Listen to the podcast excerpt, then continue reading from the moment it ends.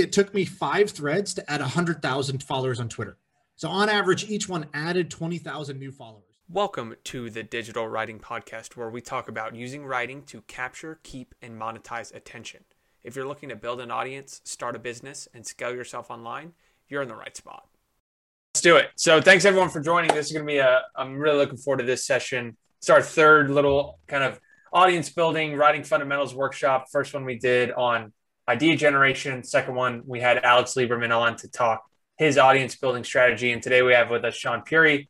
We're going to basically try to deconstruct what it means to go viral, which means digging into writing headlines, picking ideas to write about, um, writing for emotion, and really just try to do a crash course on uh, topics that go viral. So we're going to save about 15 minutes at the end for questions. So throughout, if you want to just drop them in the chat, Daniel, if you want to keep tabs on them, we'll make sure to to save some time. And I don't know, Cole, you think I missed anything? Shaan, anything? No, we're good. No, I think we're good. I would love to just before we dive into all the tactical stuff, Shaan, just high level. Um, how did how did you fall in love with the viral writing game? What uh and what was your first big aha of like this is what you're aiming for. This is what you got to do. Yeah. Uh, how did I fall in love? Well, once you get a hit of it, it's it really is uh, drug like. You know, like I've only done small little handful of, of, of, baby baby beginner drugs, but that's you get the same sort of high when you put something out there, right? You go. I remember, for, for example, with the a lot of people probably saw that that clubhouse thread. It's probably my most viral thread. Um, and basically, I put it out there. I wrote it for one hour and uh, I just hit send, and then I went to go do a workout. And then during the workout, my trainer was like, um, first he saw I could, he could see I was a little distracted because the first minute it went out, I was trying to see what the reaction was going to be, and there was no reaction at the very beginning. And in fact, the first reply was like, uh, "Dude, this is way too fucking long. Uh, no one's going to read this." And I and I, I literally I have a screenshot I typed to my team. I was like. By the way, I put up a clubhouse thread thing, but I don't think it's going to hit. Whatever, you take some shots. It doesn't always work out and uh, and then I went on with my workout, and then my trainer was like, "Dude, your phone is buzzing like crazy." And I went over and then I looked at it, and all of a sudden it was like thousands of likes. Uh, I was getting like I got like twenty thousand new followers that day or something crazy. Uh, I had emails from CNBC being like, "Hey, would you like to come on tomorrow morning and talk about this?" So once I saw what can happen from just like putting out a, if you put out the right content when it hits, you can get like you know this unbelievable reaction. And that's what i'm all about. My goal is not to be the guy uh, who's sort of like slow and steady just every day get incremental small gains. I'm for better or for worse i like to do the things where how do i how do i work less and get more? And so when i saw that viral writing lets me you know not have to be constantly on this content treadmill but get a bunch of results that's when i was like okay i want to study this more and get good at this was you know so basically the feedback loop is what got me hooked it's it's interesting. I actually uh I randomly came across this thread. This thread might actually have been how I how our orbits you know uh overlapped because I read it and uh I loved it. I thought I, like the writing was awesome and I have my own theories as to like why I think it it worked, but I'd love to hear from you and just you, you know you share with the group here of like looking back on it why what what pieces here can we point to to say this this elicited this response this is why this worked? Right. Um, what do you notice from it? Yeah okay so you know the basics of, of going viral is you need to tap into some kind of emotion. So um, so the way i think about it is you start with and i can actually share hold on let me screen share this. This would be kind of cool for people to see. I'll show you the google doc where i wrote this and how I how I do this method. So we're going behind the scenes, everyone. This is never before seen, yeah. VIP yeah. only. Yeah, this is why you go to a webinar at 2 p.m. on a Tuesday. you want to see this? All right. We'll show you the Google Doc. Okay, so I don't know if people can read this, but basically, uh, can you guys see this? What's at the top yeah. here? All right, so at the top of any content I create, I have these like emotions that I'm like, all right, which what's the reaction I want for the I just go to the end. I imagine somebody reads this. What what are they going to feel at the end of this? If they feel nothing, it's going nowhere. They're not going to share it uh, because it does nothing for them. But I got to move the person emotionally, right? So what what emotion do I want? There's you know, LOL. I'm, I'm trying to make somebody laugh. Um, you know, sometimes when somebody shares something that's, you know, an outrage, like, oh, the, you know, the guy who murdered this person got acquitted. He's now walking free. Uh, people get outraged and they share that news. Um, if something's really cute, something's really amazing, very impressive, a lot of TikToks are like this. Somebody does something really cool, et cetera, et cetera. So, anyways, I I went for the my the one I picked was finally someone said it right. So I you know I usually highlight this. Uh, so I wanted to tap into this one emotion which you feel when you when you believe something, but other people are saying the opposite. And if somebody calls out the thing that you believe, and they're like, "Oh, finally somebody said it. They spoke truth. Uh, they spoke the same truth that I believe." Um, it'll resonate. And I thought, well, I'm going to get both sides. Some people are going to totally agree and say, finally, someone said it, because I'm basically saying that I think Clubhouse is going to fail. And at this time, Clubhouse was like the hottest app, and everybody was just talking about how it's the next big thing. And I thought some people on the other side will say, WTF, like, no way, I love Clubhouse. This guy's so wrong. So I figured I'm going to get a reaction from both sides, which is why I thought it was going to go viral um, in the first place. And so, so that's the first piece. Uh, and, and if you, you, you, could throw it back up there, you could throw the, the thread. I'll point out a couple other things I thought worked here. So I worked backwards from that emotion. Um, and then the most important thing then is your hook. So, you know, 80% of people are not going to get past the first tweet, maybe, maybe more, maybe 85, 90% are not going to get past the first tweet. And so you got to have a strong hook. So what I did was kind of like a mythbuster format. Um, you can use this for many things. I call this mythbusters because I say, everybody thinks one thing, I think the other right? Or everybody always tells you, you know, never swim on an empty stomach. The truth will kind of surprise you, right? This is one generic format that I call myth busting. Anytime there's a popular belief and you're going to take the other side, it's going to get people's attention. So you call out the, the most important, the, the, the common belief, and you're going to say an uncommon opinion. And then I have a, uh, the second line is really important where I said, here's how I think it all goes down. I want you, the goal of the first tweet is to get you to read the second tweet. The goal of the second tweet is to get you to read the third tweet. And by the yep. third tweet, you're hooked. You're going to get to the end. Uh, and you could see the data. If, if I showed you the analytics, it would show you that. Once you get three or four tweets in, you get all, you're going to go all the way to tweet 30. But the drop offs all happen in those first two or two or three tweets. So when I said, here's how I think it all goes down, I'm basically making a promise of um, I'm going to spill the beans on, on what's going to happen. And it's a prediction.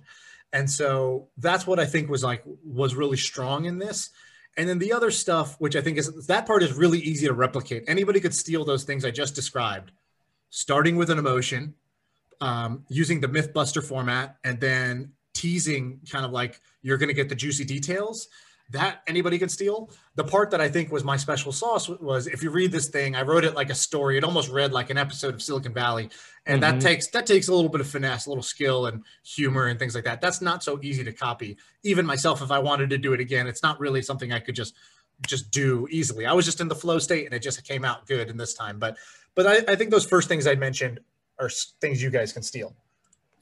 So there's a couple i totally agree. And it's I, I, really i can tell by the way you're vocalizing it that you are a, a true student of the game like really thinking through like why does this work? Why does this work? Why does this work? I love that. Um a couple things that were really interesting for me. One is usually this type of tweet you would see at the end of something you know right. like you share the whole thing and then you're like hey at the end disclaimer. Um I wouldn't have put this here. I wouldn't have thought to put it here. But I think what it does that's really effective is you're saying everyone thinks this. I think the opposite. And for the record, I kind of wish I didn't feel the opposite. Like right. I, I don't want this to fail. Right. So you're almost like setting up this weird power dynamic where, where you're like, I don't want to tell you this, but someone's got to. Right. Yes. And and I don't want it to be true. Right. Like even if I just said that out loud, you know, everybody thinks this one thing, but I hate to tell you, I hate to break it to you, the opposite is true. And I wish it wasn't true, but exactly. God damn it, it is. Already, you just want to know what the heck am I talking about? Um, exactly. Um, and and you know, so that was that was what I tried to do there. Um, and you know, you could put this at the end. I also knew I would get a bunch of hate if this went if this did go viral, and sure enough, I did. Like you know, the big investors like Marc Andreessen, uh, you know, like who backed Clubhouse, they blocked. You know, they used to follow me, and now they block me on Twitter. Uh, you know, so I, I kind of figured a lot of people would say, "Why is this guy hating on a hating on a startup?" That's not mission you, you accomplished. Know, in Silicon Valley, everybody's pretty rah rah about everything, and you kind of only when the cameras are not on or not in public, you talk a bunch of shit. Uh, I was kind of talking a little bit of shit in public, so I kind of knew I would get some blowback, and I did, even though I put this disclaimer there. Right. Yeah. Right. I, I think there's a there's a few points here too that I think are important. One is when you're running for emotion, the ones that have the potential to go viral, it feels like you can hit on both emotions. So you had the WTF or the finally, right? Where you maximize that size. And then something we talk about a lot is the size of the total addressable market here. At the time, everyone was talking about Clubhouse, right? So the, the number of people that this was very important to was massive versus picking a topic that maybe could go viral, but you you just the size of the audience is something that is always going to be a magnifier on this. For mm-hmm. sure. Uh, timing is super important. Had I put this out a month later, it wouldn't have worked. Had I put it out three months earlier, it wouldn't have worked. It was too small at the time. I needed it to be where it was getting every day you were hearing good news about Clubhouse. Wow, this next cool thing happened. Wow, this next big, you know, they got valued at a billion dollars or whatever, like, you know, in, in a year or something like that. It was, it was just one piece of big news after another. And people were on the outside trying to get in. So they, they had a wait list. So there's a bunch of people who had heard about Clubhouse but couldn't get in. There's like this pent up demand. And so that timing was really important. Um, and and I would just say I've done that multiple times now. Some of the other threads, if I look at, basically it took me five threads to add hundred thousand followers on Twitter. So on average, each one added twenty thousand new followers. Because I just set out a mission. I was like, all right, in the next by the end of the year, I think there's three months left in the year. I said by the end of the year, I want to hit hundred k, and I ended up adding hundred thousand new followers in that time, and it all came from five tweets. Each one of them had a big timing component to it. There's one other one. If you search and you, you pull it up, I'll give you a little little breakdown of that. That's good too. Which is just search uh, Shaan uh, Shaan VP and then say um, Wall Street Bets or WSB. So if you guys remember when that whole Wall Street Bets Reddit thing was happening, uh, I piggybacked on it. Um, so that second one, if you're out of the loop, so this one has thirty thousand likes. This one actually went even more viral than the than the Clubhouse one. Um, and if you look at this hook, this first one, so the, the, timing was right, which was this was right when everybody was hearing about this GameStop thing was happening, and nobody knew, nobody really understood what what was happening. Mm-hmm. Uh, and uh, and so I said, if you're out of the loop, this is the h- hilarious story of how you know a subreddit took down a multi-billion dollar hedge fund. Get your popcorn ready. So what is that? That's a another format that you can always steal which is if you're out of the loop which is basically i'm going to make it easy for you to understand this thing you're hearing about but you don't actually know what the hell's going on. Um, so if you're out of the loop here let me do you a favor. It's kind of the, the starter there. Then i promised that it's a funny story. Get your popcorn ready. I basically was promising entertainment but i wasn't telling you why it's entertaining yet. And then i also used like before i talked about the mythbusters format i call this the david and goliath format it's basically the, the story of how the underdog took down the big guy, right? Mm-hmm. You can use that in any, there's many, many versions of how the underdog overcame, you know, took down the big incumbent. And so this is how the story of a, a subreddit taking down a multi-billion dollar hedge fund. Um, so this this one went super viral. Again, I got invited to go do radio on on New Zealand uh, radio. You know, the British uh, whatever it's called, BTV, whatever whatever it is. You know, the British uh, you know sort of like version of, of PBS. Um, you know, I got a lot of opportunities that came from this. Uh, some some of my heroes, like uh, Bill Simmons, who's my favorite writer, a sports writer. You know, he he DM'd me after the clubhouse thread and was like, "Dude, this thread is fucking awesome." And I was like, "Wow, that's my favorite writer of all time." Just DMing me cold, saying this thing you wrote is awesome. Mm-hmm. Um, so so good shit can happen to you when you do this stuff. And so basically, then I told the story and I broke it down and I just tried to make it simple so people could understand what was going on. You know um, what's what's funny, Shaan, is I wrote a nearly identical thread to this uh, about the same topic, same thing. Um, I followed that whole story. It was a fascinating thing. And uh, here, actually, I'll see if I can just pull it up so you can see. And this is what's so so interesting about um, uh, what uh, probably GameStop, I guess, or GME. Uh, well, Yeah, it's not going to pull it up for me. Um, because you can write about the same topic in the same way or the same general way. And sometimes it's the littlest things that make one hit more than the other. Mine, mine went viral, but it didn't go this viral. So it's like, you know, there's all these little nuances where part of it is luck, part of it is the timing of it. Maybe, maybe, uh, you were you hit the timing of it more on the head than I did. Maybe mine was too late or mine was too early. But um Here, I Yeah, just put in the chat. I found it. Yeah, yeah. Because I think it is worth looking sometimes at because you, Shaan, in your course had a comparison of someone else's clubhouse, and it was like a meta thread about clubhouse's timing dynamics or something like that. And it Mhm. basically said the same things, but had like ten likes. Yes, exactly. And actually, when I was pulling, I, I, I do this in my course. I basically show the another really smart person who had you know a good following tried to say the same thing at the same time, and it didn't go anywhere. And I in my course, I kind of outline what I think they got wrong in their hook and what I think. I did right. I'll I'll pull up the slides for it in a second, but um, but in that case, it's actually even better. The guy who did that created this app called Secret, and Secret, if you guys don't know, was like it was just like Clubhouse. It came out, it took Silicon Valley by storm. They raised it a $100 million valuation. The investors let the founders go buy Ferrari uh, just to take their money. They're like, yeah, yeah, you can take money off the table. Just go buy yourself your, your favorite sports car. It was like the hot shit. And then it failed. And the guy who wrote that thread, he, he was like speaking from firsthand experience. Um, but he was like, he was making like three or four mistakes. And in my course, I kind of called him out. I'm like, look, this guy's using all this fancy language. Um, you know, I, I put his his tweet into a um, a reading level calculator, and it said he was writing at a 12th grade reading level, and mine said it was writing at a second grade reading level or third grade reading level, um, which is like a big uh, rule of mine in my power writing course. I say never write above an eighth grade reading level. Um, you don't want to use fancy words. It's like the opposite of what they teach you in school. You're not trying to sound fancy. You're trying to be extremely understandable so people get it. Um, Yep. You know, another thing was he didn't have a hook. He didn't have a teaser, a promise of what you're going to get out of this, um, out of this thread. It was just like, let me tell you, let me tell you something, and then he starts talking about it. Whereas I said, um, I think this thing's going to fail, and I'm going to tell you exactly how it all goes down.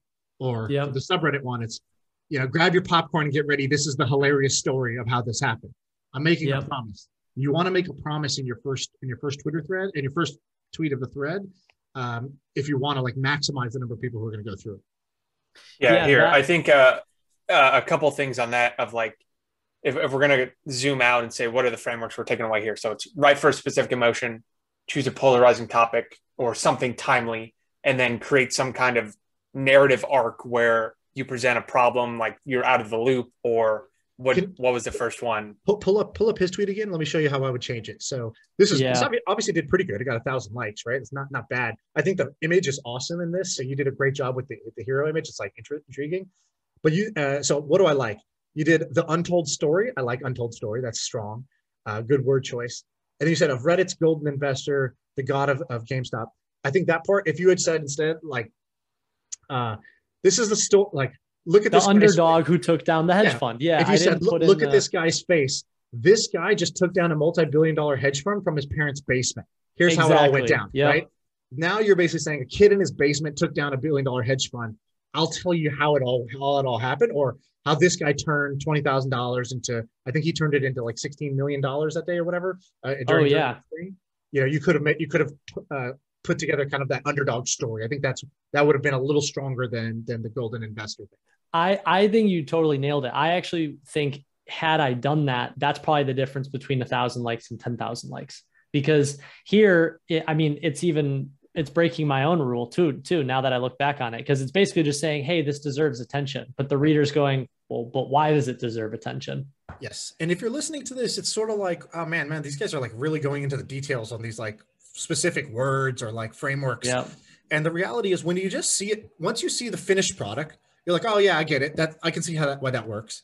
But then when you go d- sit down to write it and you write one and then you get 10 likes, you're gonna be like, shit, it seemed so easy. What's the difference? And what I'll tell Mhm. you is it actually is pretty di- easy uh, and it is pretty simple, but you have to like break it down into its like to its components and actually like like I, I think you got- what I like about ship 30 for 30 what I like about my course is that they're not about information so like if this is my course for example the uh, Dickie knows this he took it it's basically like the first 10 minutes I'm like all right get out your pen we're writing you're not going to sit here and listen to me talk about what I did good or why this works you're going to write something then I'm going to teach you something and then you're going to rewrite the thing you already wrote. Because you got to get reps to get this stuff to work.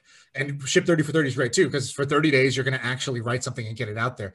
And so wh- while i'm talking about some specific words and hooks the, the real way to learn this is to do it but you pick up these little frameworks and then you got to go practice applying them is, is sort of the key here. So when you hear oh mythbuster david and goliath okay these are ideas for formats that generically are stories that people want to click on but now you got to figure out how to go apply that and when to apply it and not just sort of do it blindly.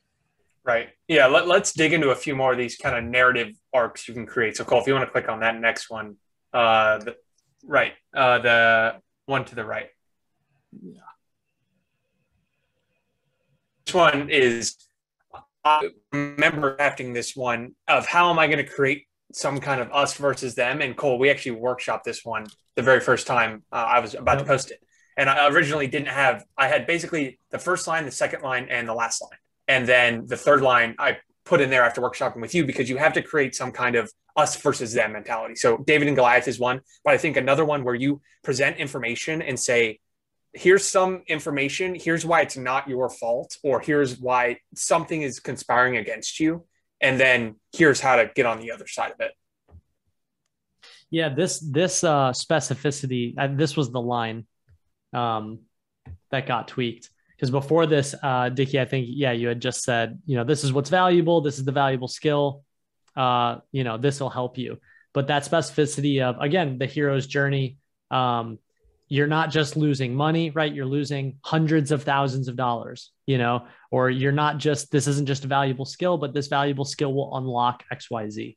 So injecting the specificity there is, is pretty key. And something too, I just, after Shaan, you were talking, um, breaking down the last thread, I think it's worth pointing out very overtly that to write something viral, your entire focus is on what's going to grab the reader what's going to hook the reader, what's interesting to the reader. It's all about the reader. And where I find people get confused is they go, I want to write about this.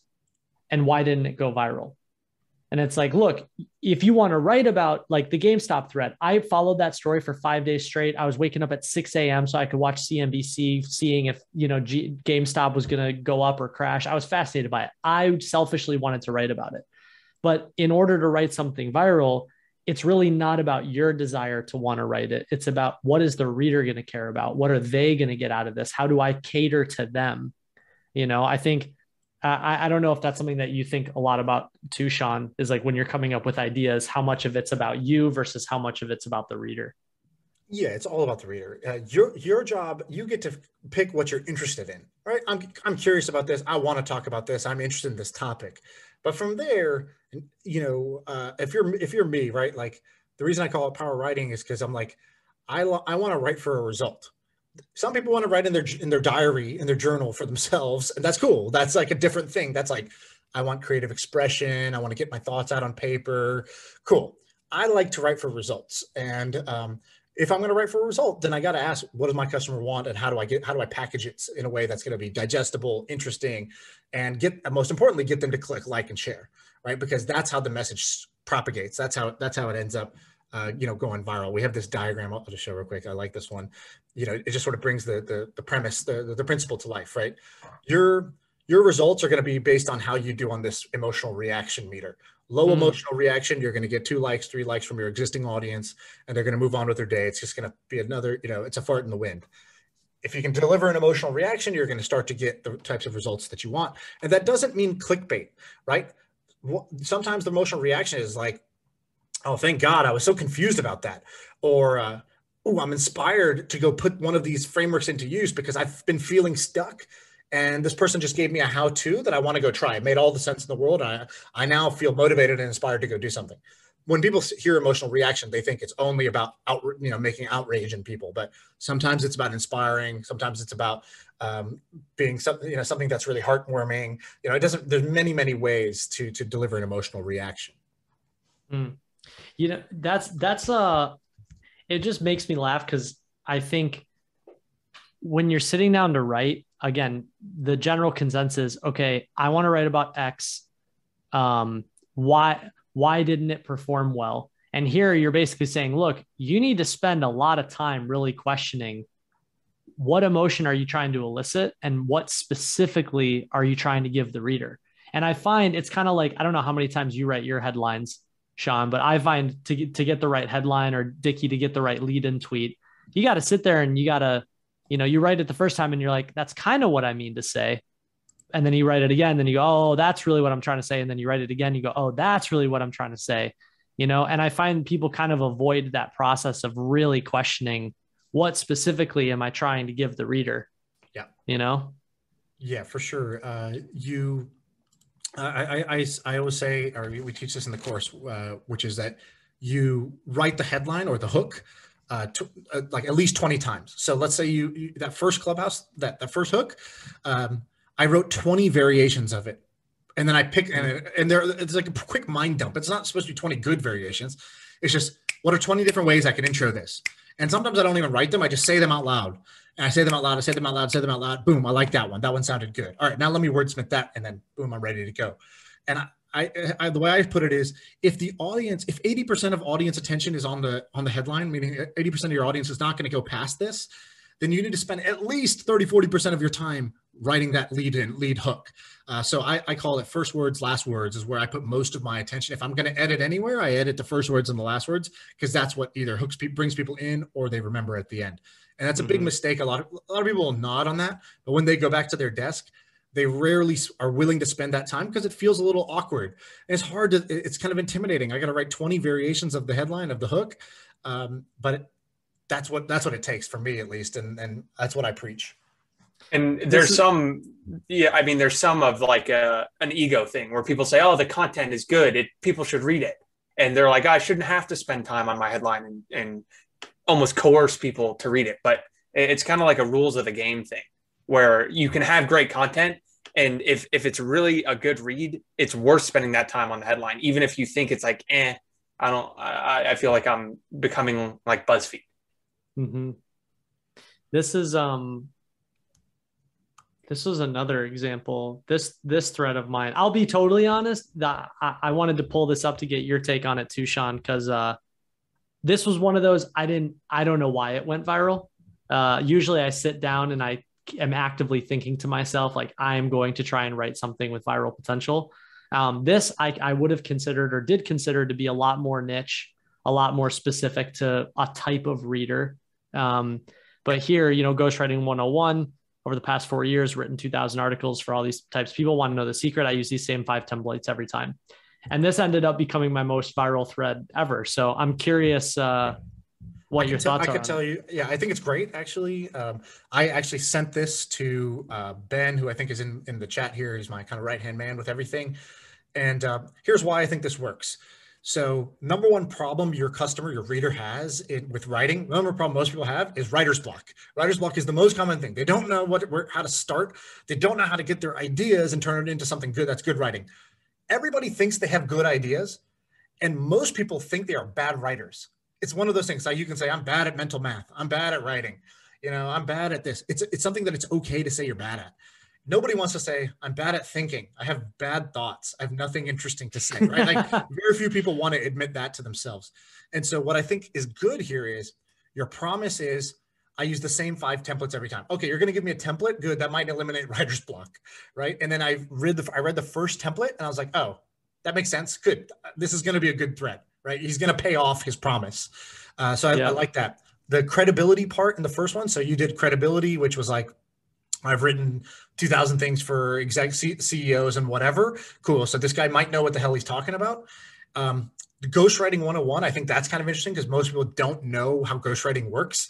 Yeah. So already you're going to like explain, a, again, it's kind of that explain something I don't understand. So right, mm-hmm. right now I can create a thing, like I did one on smart contracts and a lot of people have heard about crypto, DeFi, smart contracts. You hear all these words all the time. you don't know what the heck it means. And so I know I can go viral if I write a look, let me I would call it smart contracts for dumb dummies.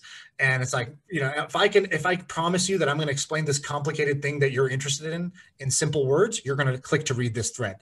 And so I think you did that well here. Um, and you know, want to know secret. That's a good, that's a good, like little juicy thing that people put in here you know you know what's interesting just just to reinforce for everyone you know there this is really a game of nuance because uh, this phrase like want to know a secret or the secret to x the secret to success right like it's one of the most overused uh, yeah. mechanisms in writing and online writing and sales writing and everything But what's so interesting and where I see people fail in using this mechanism is they go, want to know a secret? And then they tell you something that isn't actually a secret. Yeah. Right. So they go like, want to know a secret? The the key to success is you gotta you gotta try harder than everybody else. Right. And you're like, dude, what that's not a secret. Right. So- Hard work. yeah, hard work. You just gotta be that be it, you know. So I think what's really important to take away here is even though you see things like this and one person, you know, dramatically outperforms someone else, but they're using such similar mechanisms, a lot of it comes down to, well, this is the promise you're making. And how much are you keeping the promise? Right. So here I'm like, want to know a secret? I am keeping the promise to level 10. I'm going to give you the actual templates that allowed me to do this. Whereas other people are like, ah, promise, you just got to do it. Exactly. Right? You, ha- you have to pay off the promise, or uh, people will drop off. They won't share it, and they'll say, "Screw this guy. He's always just, you know, he's just fluff. He doesn't actually deliver the goods." Um, Yep. a lot of people feel embarrassed.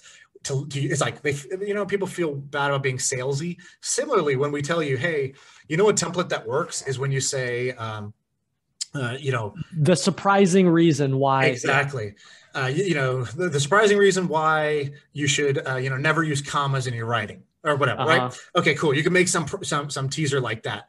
And there's a lot of people especially like the higher up you go in intellectual power higher your iq the less you feel like you should do those things. Um, and then you sort of wonder why no one clicks your thing because you're not you're not willing to actually hook anyone's attention. Um, and the way i the way i put it is you should only ever feel that weird guilt or whatever if you don't have the goods. If you have valuable information, it is almost your responsibility to package it in a way that's going to get out there to the world, um, Yep. right? Like to, to actually like share that information with others and actually help them learn how to do this. And um, and so that's how you can sort of mentally get over making this sort of deal with the devil, where you're like, "Ah, I don't want to feel overly overly kind of like gimmicky in how I do this. Cool. Find the voice that works for you, but just know nobody ever gets mad at you when you pay off the goods. And in fact, they thank you. Trust me. I have DMs full of people thanking you for giving them the goods. No one ever says, God, why did you hook me with that? Like, that kind of gimmicky thing. You you made me click, and then you gave me such good information. It's like, yeah, of course, they're happy you did it. Yep. Yeah, Dickie, we talk about this all the time too. Yeah, it, it's there's no such thing as clickbait headlines. It's clickbait content, right? It's when the content ends up not delivering on the promise. So you, you hit it right on the head. All right, where do we want to go? What do we want to workshop some more? What do we think? We should do something So- in the audience. Does anyone in the audience have I'm, content? I'm trying to get, I'm trying to get a, a brave soul who wants to So- drop so a I- thread. I see someone here. So, uh, so my buddy, uh, one of my best friends in life, uh, Trevor, is here. So he has a big, big audience in the like education world. Uh, so Trev, if you if you want to do on, it, if you Trevor. have- if you have some content, we should do yours because he's got an email list of I don't know 25, 30,000 people he's been building up organically. He basically what he does is cool. He gets he takes scientific research about the, the science of learning, how how students can learn better, how athletes can learn better, and it's usually just buried in white papers and then he translates it into like stuff that the everyday person can read and, and actually digest and that's how he's like built his following is by taking science and making it more digestible taking it out of the white papers this is this to me here. is like one of the most untapped, under discussed uh, opportunities in writing. Is you can literally build an entire career off of taking things that are complicated and making them simple. yeah and, and he Like- has I, I don't think he's still in the chat sorry he was here at the beginning so he might have bounced uh, but but he, he he joined us for a bit All right, Amanda, skip if you want, since no one's dropped a thread. Boom, there you go. All All right, right, let's cool. do You it. want to bring that up? Yep. Let's see here. and amanda are you on are you on voice chat join us join us to talk it through Hi. Yeah, I'm here. Great, great. Thank you for being Hang Uh, on. That's not the right last- one. Hang on.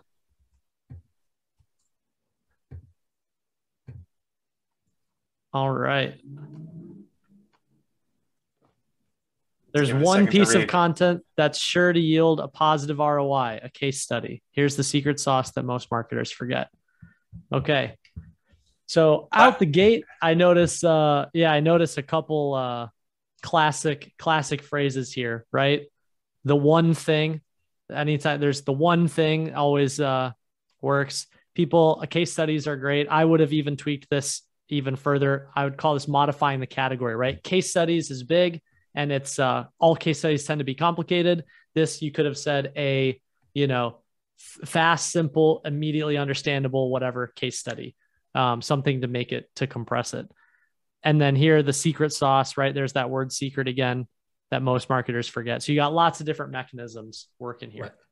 So, so uh, I think one thing we could do is try to like rewrite this hook and just say here's you know here's a here's another variation that you could have could have tried. So, um, so man, it seems like what you're trying to say is basically that is it that people aren't doing case studies or that they're doing case studies not well? Which one are you trying to say? They're not doing it well.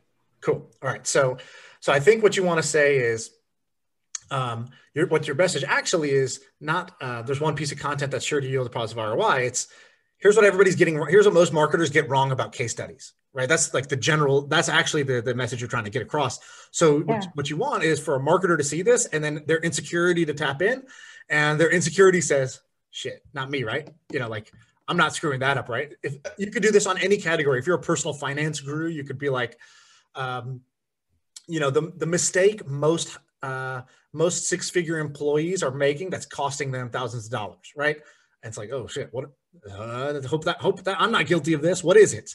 And you can get their curiosity through that. Now you could phrase that in 10 different ways. So like here's one phrasing that I kind of like, which is like public service announcement or like uh, let me do you a favor basically. Um, like and, and so you could say that, which is public service announcement uh, to all marketers who are doing case studies that are getting you know zero results or getting you know getting crappy results take it from me. I've done hundreds of these and been able to drive blah, blah, blah results. And so now you're basically promising something. You're basically saying, for any marketer who's frustrated that their case studies are kind of not getting them, got not getting them any result, let me do you a favor. You know, I, I'll give you the two tweaks you need to be making that are going to fix your case studies. Take it from me. I've done it before. That's kind of like his ghostwriting tweet. Take it from me. I, I've written hundreds of these for CEOs, uh, you know, over the years. Yeah, I think the, the like the small nitty gritty thing here is that the secret sauce that most marketers forget. If, if you pull the most marketers forget into like a third line that said, yet most marketers do this completely wrong, or yet you've probably overlooked this hundreds of times, right? So someone had to read to the very last end to get that like, oh, not me, right feeling. But if you can put that somewhere earlier, then you, you can tap and, into it. And and you could also not make it so kind of like superiority combative like i'm an authority in this. You could be like um, you know the one thing i wished i learned five years ago as a marketer how, how to make a case study that actually gets results or how to make a case study that doesn't suck. Here's what i used to get wrong and here's what i do now right so you're basically speaking from the lessons learned mistakes i've made which by the way cole i think you had this as one of your your templates uh, in your, mm-hmm. your your five templates yeah, the mistakes yeah mistakes i've made stuff i wish i knew when I got started as a marketer. Stuff I wish I had learned five, you know, five years and 25 battle scars earlier, right? Because you're basically promising that I'm going to save you some pain by sharing a, a, you know, a lesson I learned the hard way. Um, so yeah. that's another way you could have framed this at the beginning here. Uh, and the other thing is like you're you spoke in jargon. Don't don't use jargon. So like, sure to yield a positive ROI. That's not a very emotional thing. When I say um, you know, the thing that would have saved me a bunch of gray hairs or uh, it would have saved me, me five years of pain and, you know, whatever. I'm basically speaking in simple language that is more about an emotion, which is avoiding frustration, avoiding pain, or getting rid of pain. Uh, versus like yielding a positive ROI, which is like industry jargon that has zero emotional like weight. Yeah, mm-hmm. thank you for that. I, I'm just going to add. It's funny when I wrote this, I originally had something that was like there's one thing you're probably getting wrong in your case studies, or like most marketers forget this, and I'm going to go boom right into it. But I chickened out. right. Uh, we should do this one. Justin has a good one. Let's let's hop to. to I was I was just going to pull that that one up too. By the way, how long do we go on this? And uh, we can I, go till six, or I guess it's three.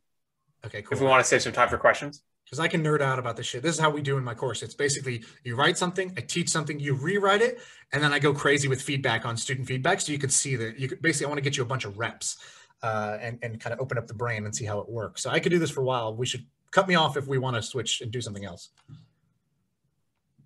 A distillation so this, of what Naval said on Clubhouse. I I saw this. Uh, also, what's up, Justin? Happy what's to, happy up, to have Cole? you here. Yeah, yeah, man um, I came across this thread. Uh, I remember seeing it. Um, again, we talked about this uh, Shaan, with yours, right? Uh, this was this is one of the many techniques I learned writing for uh, Inc. magazine for a couple years. Is um, this just happened, right? There's a high sense of urgency. This yeah. happened last night. You should know everything, right? right? What this person said, what famous person X just said, is a good one. Watch. By the way, this is actually funny. Go to doing Twitter. Watch. Uh, search Shaan VP Elon Clubhouse. I did yeah. almost the same fucking thread. Uh, I remember. I was just gonna pull this one up too. So if you want to see how like reusable these same ideas are, um, Elon yeah. Clubhouse summary for those who are locked out. you know, yeah, that's that's the same crucial. thing, right? and so my my power word there was for those who are locked out because I wanted to create that insider versus outsider dynamic and say, look, I'm like Robin Hood. I'm stealing from the the people who have access and they're on the inside, and I'm giving to everybody else. Um, and people like a summary, and he, just like he had distillation, which is a fancy word for summary.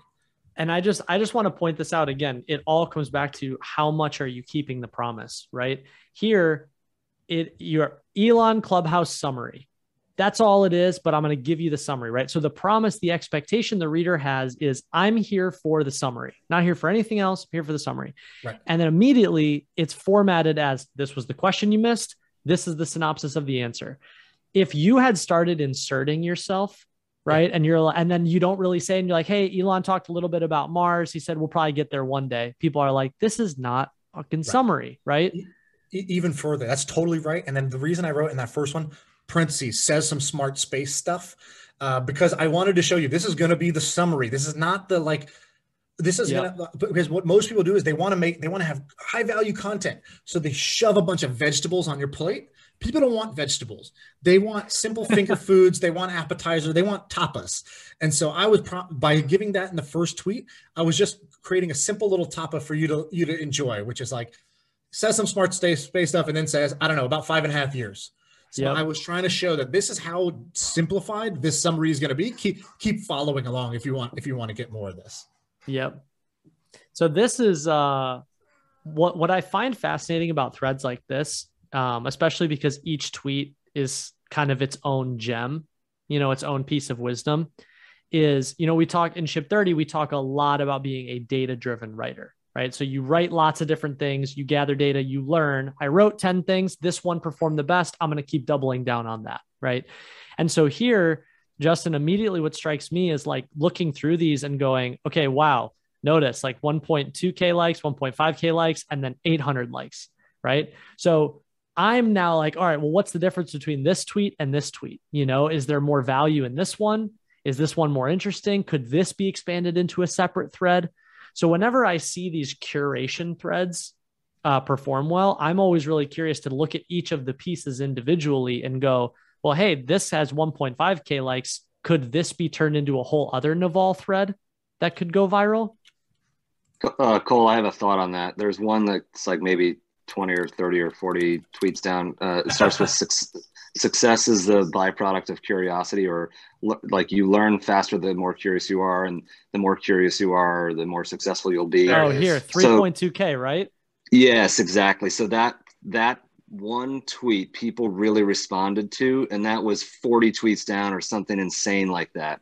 Yep. And um and people associated with me which makes no sense. It's naval. Um, it is what it is. Um, but uh naval so let me give you the backstory on this thread um, my boss at Gumroad, Sahil Lavingia, is great friends with Naval. Um, Naval puts a lot of effort in preparing for these clubhouse conversations, maybe not so much anymore and so forth. But um, uh, we invited him on. We were 90 minutes into a conversation with Eric Jorgenson on leverage. Naval joins and then joins for another 90 minutes. And I'm taking notes because that's what I do. And, uh, and so the end of a three hour conversation occurs. It's 2 a.m. my time. I'm exhausted. I have a six year old, etc. And so I'm I'm like sort of going to bed, but Sahil slacks me as he's like, you know, Naval would certainly love a summary of that. I just know it. So I'm like, holy shit, you know, you can't like you can't buy a Naval retweet. Um, right. So I I went to bed for not that long. Woke up and worked eight consecutive hours summarizing this thing, and because time was of the essence, Yep. Just as Shaan was saying, you need to get it out there. And uh, so I put it out there, and you know, it, it didn't go viral because it was insanely high quality. Although Naval later text texted uh, Sahil and said he basically made me sound smarter. He's strongmanned all the arguments. So like I really worked hard to make his words sound better than they actually were.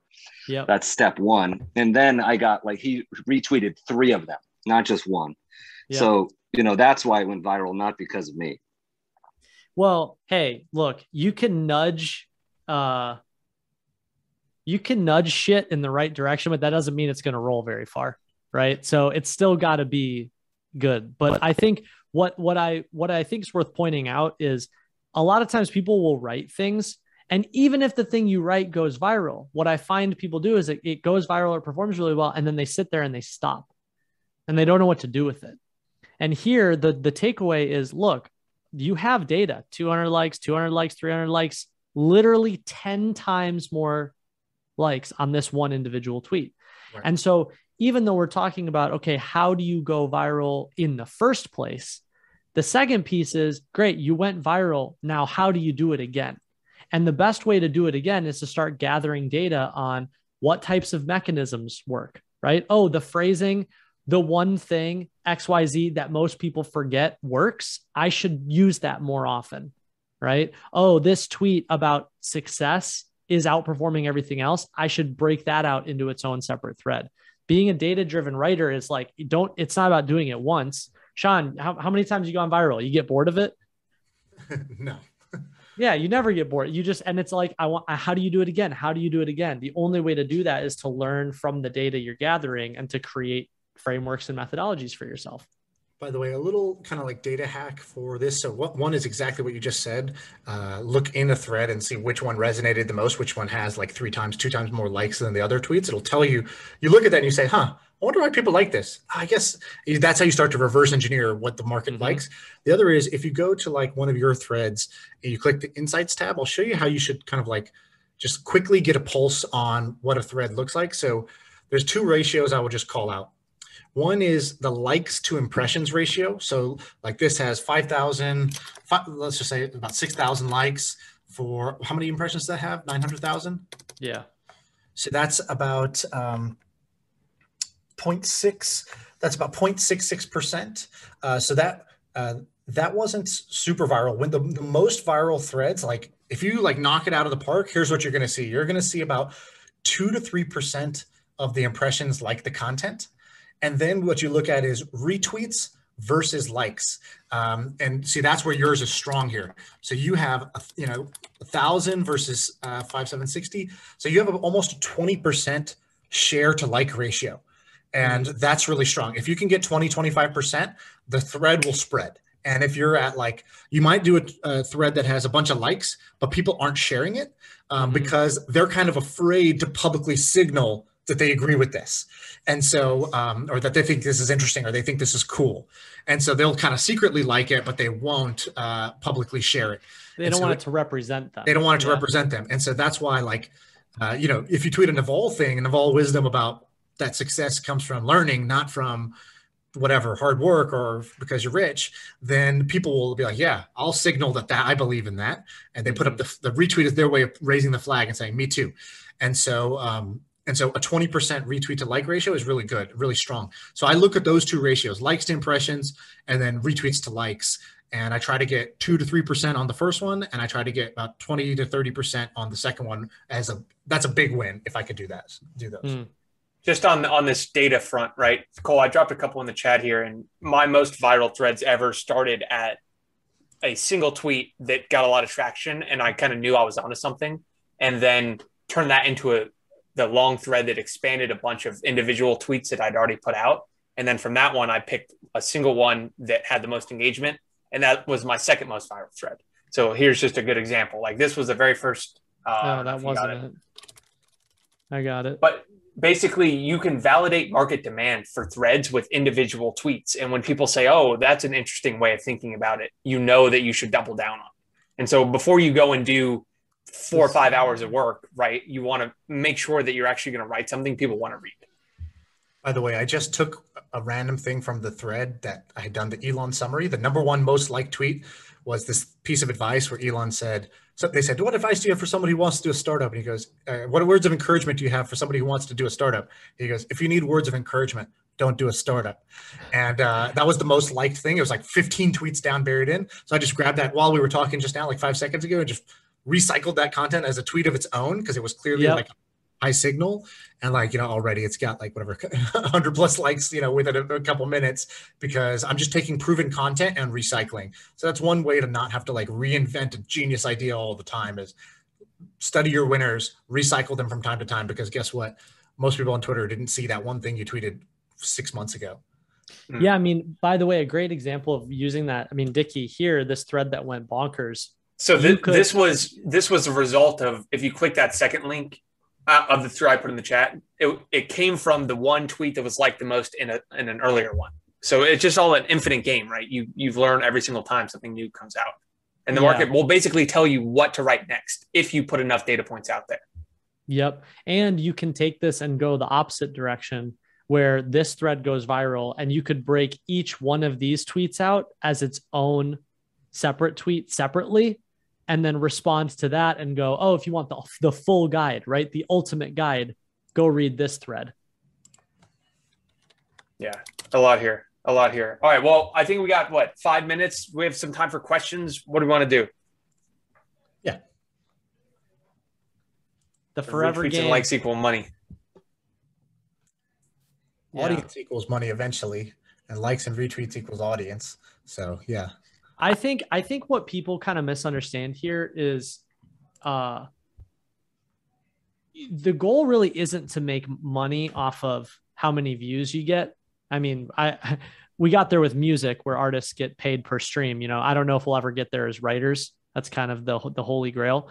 The whole goal here is for you to learn what is it about what you're writing about that hooks people. And if you can't do that in a free environment, you're not going to do it in a paid environment. You're not going to sell a book when the free content isn't anything that people want to read or share or retweet in the first place, right?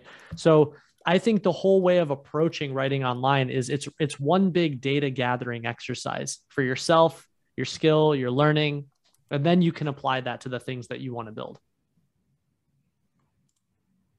I see one here that says, "Do you need a large number of followers to go viral?" And I think the key here is understanding the nature of Twitter, which is you basically have access to everyone else's timeline if they are to pick it up and share it. Like Justin's thread, if Naval wouldn't have liked it, probably wouldn't have had the same success. Right. But Twitter is just a crazy algorithm where if you write something that resonates with someone with a large audience, you just get to publish a blog post on their blog, essentially. Right. No other platform allows you to do that. Imagine if you could post something on Ben Thompson's newsletter page or you know James Clear's blog. That's basically what you get to do on Twitter if you put things out there in front of them that is is valuable. Yeah. Yeah, I think Dickie, you've done this a bunch of times. You summarized a bunch of shit I've said, and I'm like, yeah, great, retweet. Thank yeah. you. Yeah, I mean, that's how I started all this. And someone put something in here earlier that was like a podcast summary thread. And podcast summary threads are only really going to be valuable in, if it's a crystal clear distillation because otherwise someone could just go listen to it. But if you actually provide value and say, hey, here's what this person said, and I'm going to say it in a clear way, people will start to think you're the guy that says other people's things in a clear way, mm-hmm. which is kind of what I what, what I did. How do we what feel else? about hashtags? Any, any other questions? Days? I feel like we've all gotten rid of hashtags. Yeah, no. You'll never catch me using one. I think I think hashtags are out. I think hashtags yeah. are out. I think hashtags are out.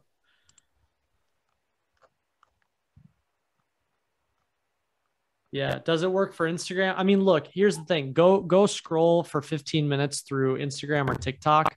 You'll notice all of these things that we're talking about just in video form. Right? Like viral videos are you'll never believe what this break dancer did next. Right? I mean, like and on the surface you go oh again that's clickbait. Oh you're just tricking me. But to Shaan's point right and i and i say this all the time too we talk about it all the time in ship 30 it's only clickbait if you don't keep your promise. Because if you keep your promise then the person goes whoa that really was the craziest thing that i've seen all day and i'm going to text that to my two best friends. Yeah. So, and you know, the, these things kind of go in like fashion trends, like back when BuzzFeed and Upworthy were like everywhere on people's Facebook feeds. They were doing this, right? They would say, um, you know, uh, son sees dad for the first time since you know coming back from the war. Uh, you know, his reaction will bring you to tears. You know, yeah. and they, they wanted you to watch that video, and then they would pay it off. It would be in a very emotional video, and it would work. And you know, you want to not just copy blindly, right? So you want to say, oh, why does that work? Well, they gave me a context. They gave me a, a, a setup. You know, kids seeing their dad for the first time, uh, you know, coming back from war, and a promise you know his reaction is so heartwarming. Um, you don't need to talk like BuzzFeed. You can talk like a human being. You can talk how you talk. That's fine. But you should understand that the reason people click that is because they want to see it. They want to pay off that that that curiosity gap, um, right? You got them curious as to what is it, and then you got to pay it off. And so you should study the, that that kind of style is a little bit out of vogue, but the fact that it worked tells you something about the way human mind works, and then you can come up with your own little formulas and your own little methods based off of that. That's how you know people get really good at this because they'll stand out. They'll do something different than everybody else. They'll get big, and then people start copying them, and then it kind of it gets overused, and then you move on to the next thing. Yep. I love it. I love this stuff, Shaan. I learned some new things today too. This is amazing. I uh, I took a screenshot of your little list at the top of the wow, WTF, LOL, all that. That's that's amazing. Yeah, that's great. Uh, I'm glad you did. Yeah, my my goal is to kind of like I think if more people learn these like tools, these are skills, and if you learn these skills and you apply it, like my buddy Trevor, who's applying these same skills in the world of translating scientific white papers into really easy to digest things, and his main audience is you know middle school and high school teachers, and when they can learn, oh, my students will learn better if I if I understand this new this finding from science.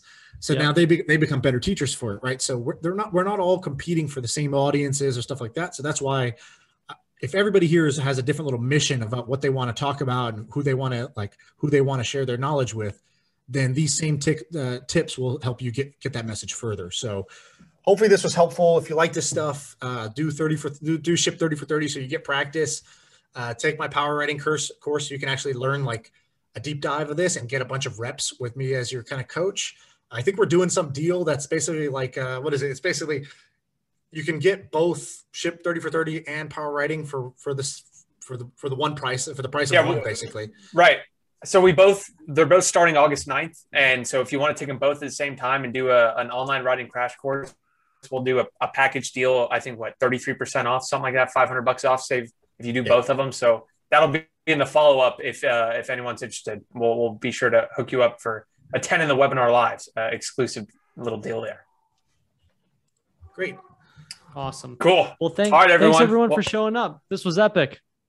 Cool. And we'll send around the recording and all that uh, in your email. So appreciate it. Have a good awesome. rest of the day, everyone. Enjoy. Thanks, Shaan. Shaan, thanks for jamming, man. Yeah, see yeah, you guys. Great.